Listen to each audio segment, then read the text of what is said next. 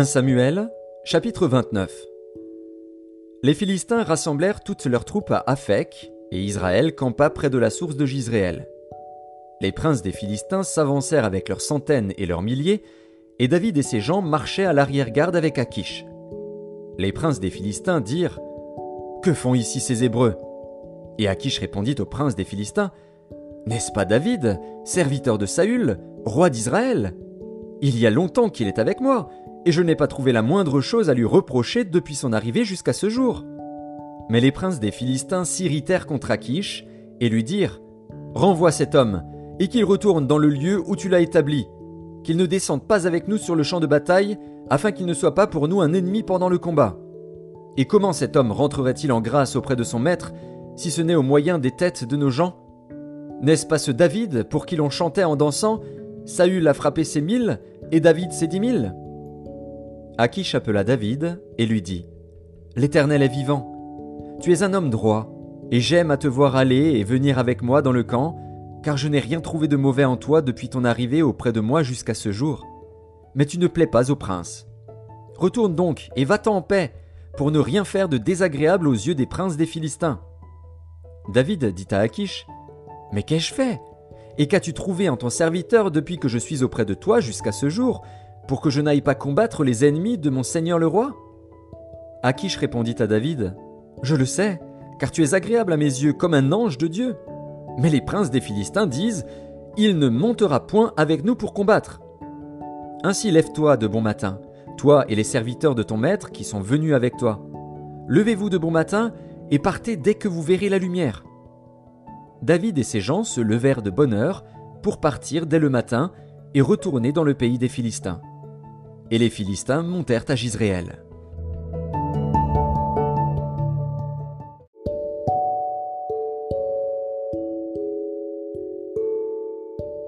« 1 Samuel, chapitre 30 Lorsque David arriva le troisième jour à Tsiklag avec ses gens, les Amalécites avaient fait une invasion dans le pays et à Tsiklag. Ils avaient détruit et brûlé Tsiklag, après avoir fait prisonnier les femmes et tous ceux qui s'y trouvaient, petits et grands. Ils n'avaient tué personne, mais ils avaient tout emmené et s'étaient remis en route. David et ses gens arrivèrent à la ville, et voici, elle était brûlée. Et leurs femmes, leurs fils et leurs filles étaient emmenés captifs. Alors David et le peuple qui était avec lui élevèrent la voix et pleurèrent jusqu'à ce qu'ils n'eussent plus la force de pleurer. Les deux femmes de David avaient été emmenées, Akinoam de Gisréel et Abigail de Carmel, femme de Nabal. David fut dans une grande angoisse car le peuple parlait de le lapider, parce que tous avaient de l'amertume dans l'âme, chacun à cause de ses fils et de ses filles. Mais David reprit courage en s'appuyant sur l'Éternel, son Dieu. Il dit au sacrificateur Abiatar, fils d'Achimélec, Apporte-moi donc l'éphod. Abiatar apporta l'éphod à David. Et David consulta l'Éternel en disant Poursuivrai-je cette troupe? L'atteindrai-je? L'Éternel lui répondit Poursuis, car tu atteindras et tu délivreras. Et David se mit en marche, lui et les six cents hommes qui étaient avec lui.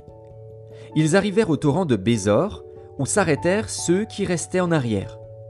David continua la poursuite avec quatre cents hommes, deux cents hommes s'arrêtèrent, trop fatigués pour passer le torrent de Bézor. Ils trouvèrent dans les champs un homme égyptien qu'ils conduisirent auprès de David. Ils lui firent manger du pain et boire de l'eau, et ils lui donnèrent un morceau d'une masse de figues sèches et deux masses de raisins secs.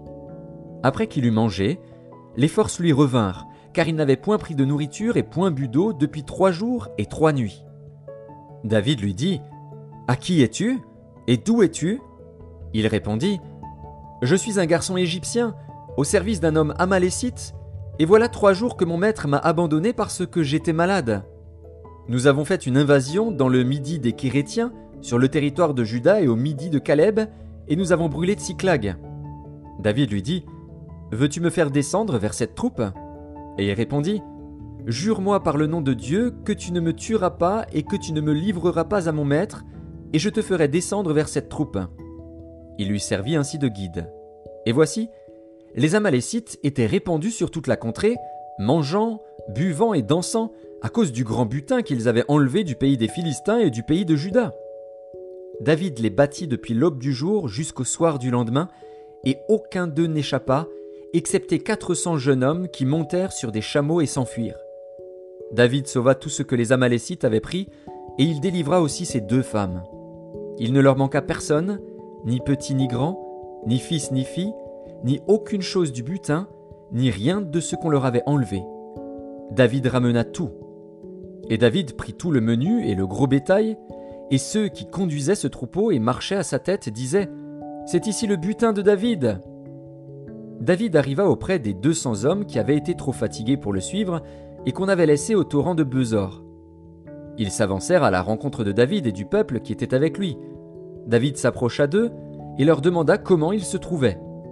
Tous les hommes méchants et vils parmi les gens qui étaient allés avec David prirent la parole et dirent Puisqu'ils ne sont pas venus avec nous, nous ne leur donnerons rien du butin que nous avons sauvé, sinon à chacun sa femme et ses enfants. Qu'ils les emmènent et s'en aillent. Mais David dit N'agissez pas ainsi, mes frères, au sujet de ce que l'Éternel nous a donné, car il nous a gardés et il a livré entre nos mains la troupe qui était venue contre nous. Et qui vous écouterait dans cette affaire? La part doit être la même pour celui qui est descendu sur le champ de bataille et pour celui qui est resté près des bagages. Ensemble ils partageront. Il en fut ainsi dès ce jour et dans la suite, et l'on a fait de cela jusqu'à ce jour une loi et une coutume en Israël. De retour à Tsiklag, David envoya une partie du butin aux anciens de Juda, à ses amis, en leur adressant ces paroles. Voici pour vous un présent sur le butin des ennemis de l'Éternel. Il fit ainsi des envois à ceux de Bethel, à ceux de Ramoth du Midi, à ceux de Jatir, à ceux d'Aroer, à ceux de Siphmoth, à ceux d'Eshtemoa, à ceux de Rakal, à ceux des villes des Jérakméélites, à ceux des villes des Kéniens, à ceux de Horma, à ceux de Kor Hachan, à ceux d'Atak, à ceux d'Hébron, et dans tous les lieux que David et ses gens avaient parcourus.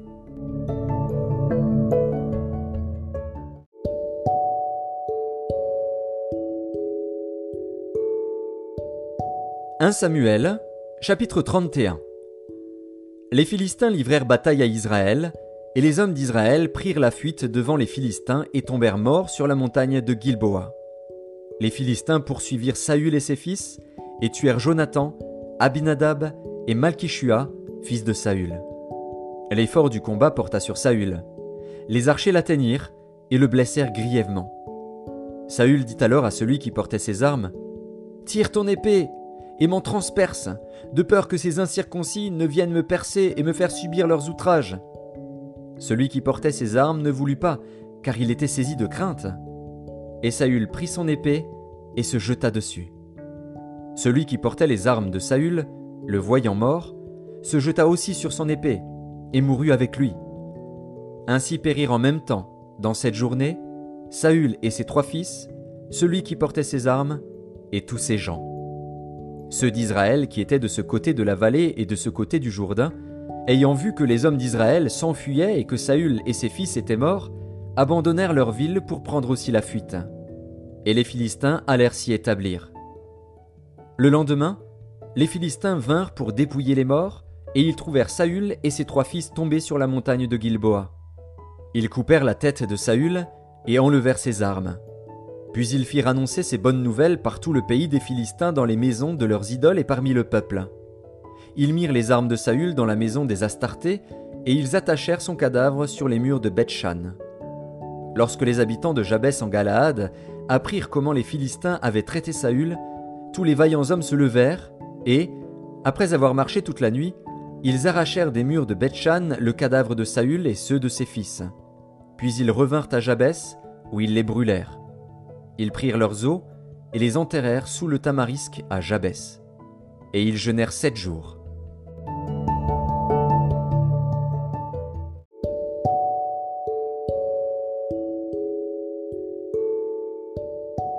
Jean, chapitre 19 Alors Pilate prit Jésus et le fit battre de verges. Les soldats tressèrent une couronne d'épines qu'ils posèrent sur sa tête, et ils le revêtirent d'un manteau de pourpre. Puis, s'approchant de lui, il disait Salut, roi des Juifs et il lui donnait des soufflets.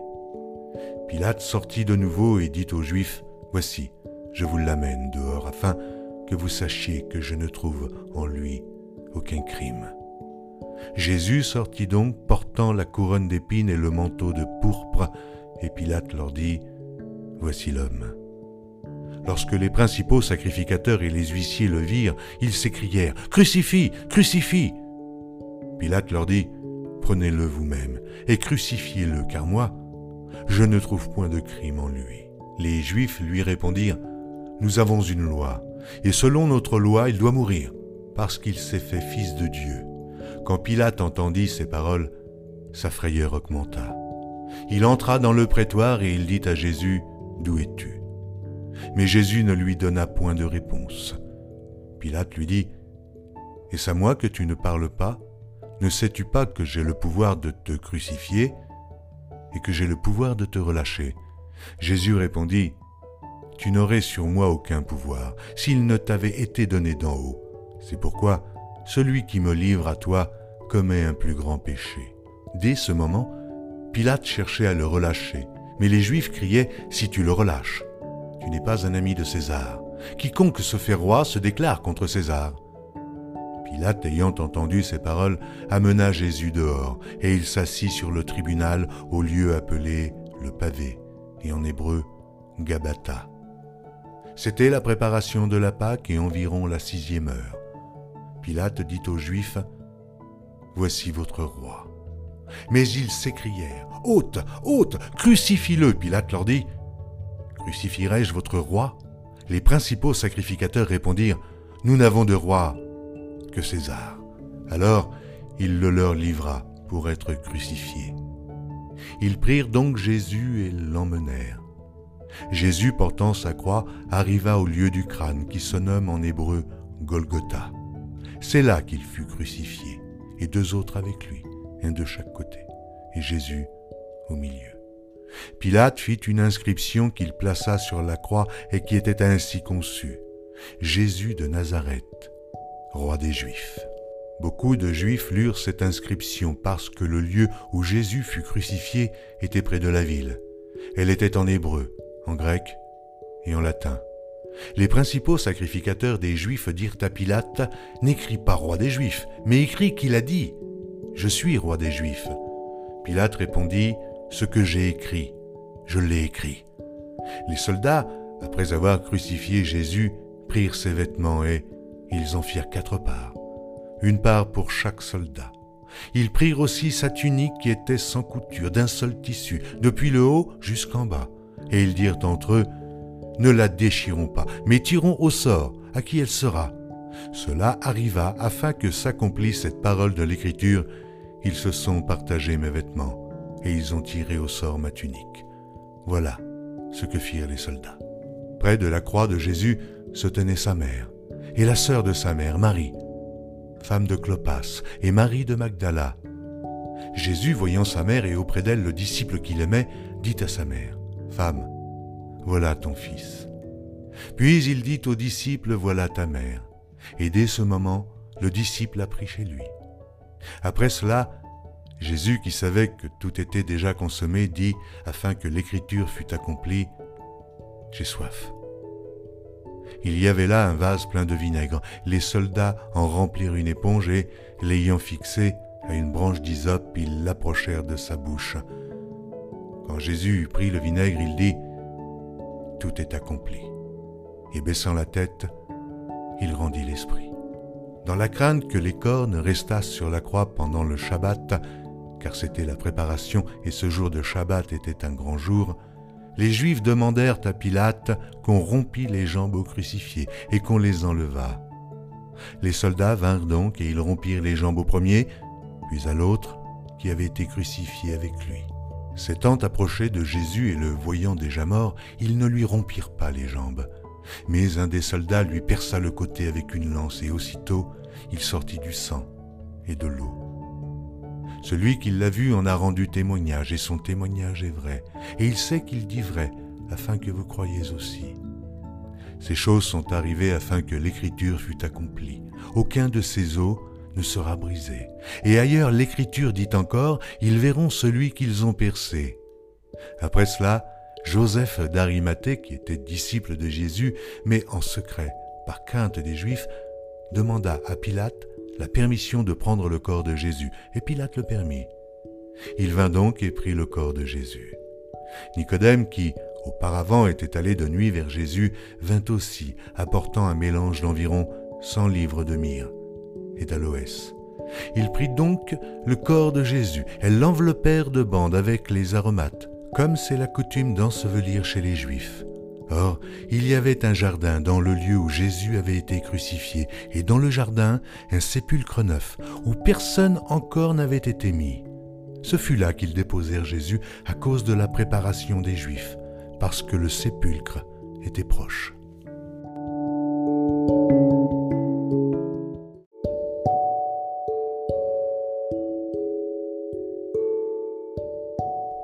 Jean, chapitre 20 Le premier jour de la semaine, Marie de Magdala se rendit au sépulcre dès le matin, comme il faisait encore obscur, et elle vit que la pierre était ôtée du sépulcre. Elle courut vers Simon-Pierre et vers l'autre disciple que Jésus aimait et leur dit, Ils ont enlevé du sépulcre le Seigneur, et nous ne savons où ils l'ont mis. Pierre et l'autre disciple sortirent et allèrent au sépulcre. Ils couraient tous deux ensemble, mais l'autre disciple courut plus vite que Pierre et arriva le premier au sépulcre. S'étant baissé, il vit les bandes qui étaient à terre. Cependant, il n'entra pas. Simon Pierre, qui le suivait, arriva et entra dans le sépulcre. Il vit les bandes qui étaient à terre, et le linge qu'on avait mis sur la tête de Jésus, non pas avec les bandes, mais plié dans un lieu à part. Alors l'autre disciple qui était arrivé le premier au sépulcre entra aussi, et il vit, et il crut, car il ne comprenait pas encore que, selon l'Écriture, Jésus devait ressusciter des morts, et les disciples s'en retournèrent chez eux. Cependant, Marie se tenait dehors près du sépulcre et pleurait. Comme elle pleurait, elle se baissa pour regarder dans le sépulcre, et elle vit deux anges vêtus de blanc, assis à la place où avait été couché le corps de Jésus, l'un à la tête, l'autre aux pieds. Ils lui dirent, Femme, pourquoi pleures-tu? Elle leur répondit, Parce qu'ils ont enlevé mon Seigneur, et je ne sais où ils l'ont mis. En disant cela, elle se retourna, et elle vit Jésus debout. Mais elle ne savait pas que c'était Jésus. Jésus lui dit, Femme, pourquoi pleures-tu? Qui cherches-tu?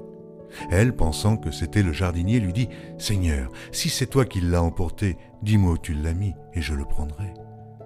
Jésus lui dit, Marie.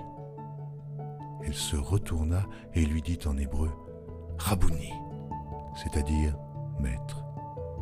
Jésus lui dit, Ne me touche pas, car je ne suis pas encore monté vers mon Père, mais va trouver mes frères, et dis-leur que je monte vers mon Père et votre Père, vers mon Dieu et votre Dieu.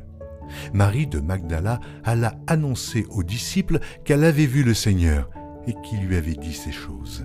Le soir de ce jour, qui était le premier de la semaine, les portes du lieu où se trouvaient les disciples, étant fermées à cause de la crainte qu'ils avaient des Juifs, Jésus vint, se présenta au milieu d'eux et leur dit, La paix soit avec vous. Quand il eut dit cela, il leur montra ses mains et son côté. Les disciples furent dans la joie en voyant le Seigneur. Jésus leur dit de nouveau, La paix soit avec vous. Comme le Père m'a envoyé, moi aussi je vous envoie. Après ces paroles, il souffla sur eux et leur dit, Recevez le Saint-Esprit. Ceux à qui vous pardonnerez les péchés, ils leur seront pardonnés, et ceux à qui vous les retiendrez, ils leur seront retenus. Thomas, appelé Didyme, l'un des douze, n'était pas avec eux lorsque Jésus vint. Les autres disciples lui dirent donc, Nous avons vu le Seigneur, mais il leur dit, Si je ne vois dans ses mains la marque des clous. Et si je ne mets mon doigt dans la marque des clous, et si je ne mets ma main dans son côté, je ne croirai point. Huit jours après, les disciples de Jésus étaient de nouveau dans la maison et Thomas se trouvait avec eux. Jésus vint. Les portes étant fermées, se présenta au milieu d'eux et dit, La paix soit avec vous. Puis il dit à Thomas, Avance ici ton doigt et regarde mes mains Avance aussi ta main et mets-la dans mon côté, et ne sois pas incrédule, mais crois. Thomas lui répondit, Mon Seigneur et mon Dieu. Jésus lui dit, Parce que tu m'as vu, tu as cru. Heureux ceux qui n'ont pas vu et qui ont cru. Jésus a fait encore en présence de ses disciples beaucoup d'autres miracles qui ne sont pas écrits dans ce livre. Mais ces choses ont été écrites afin que vous croyiez que Jésus est le Christ, le Fils de Dieu, et qu'en croyant, vous ayez la vie en son nom.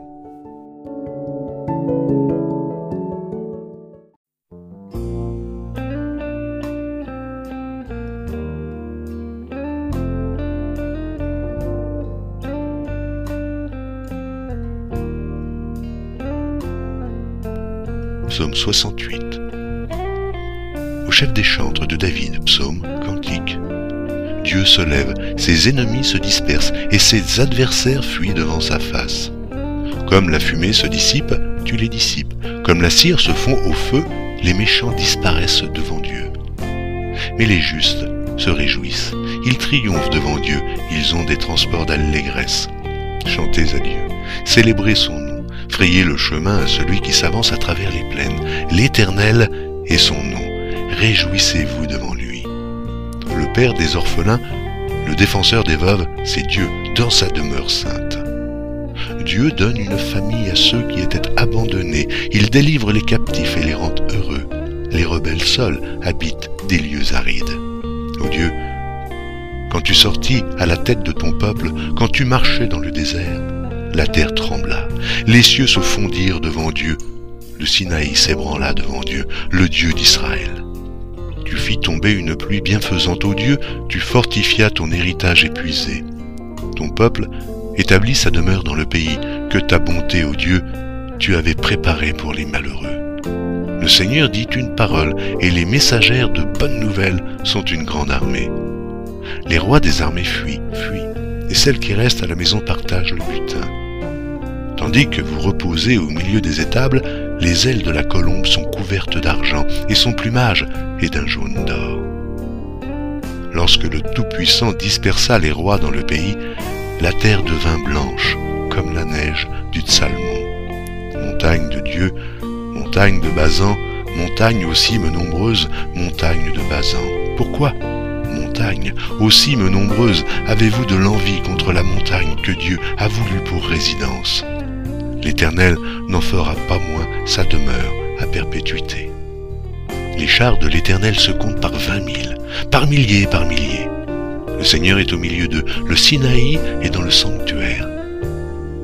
Tu es monté dans les hauteurs, tu as amené des captifs, tu as pris en don des hommes. Les rebelles habiteront aussi près de l'Éternel Dieu.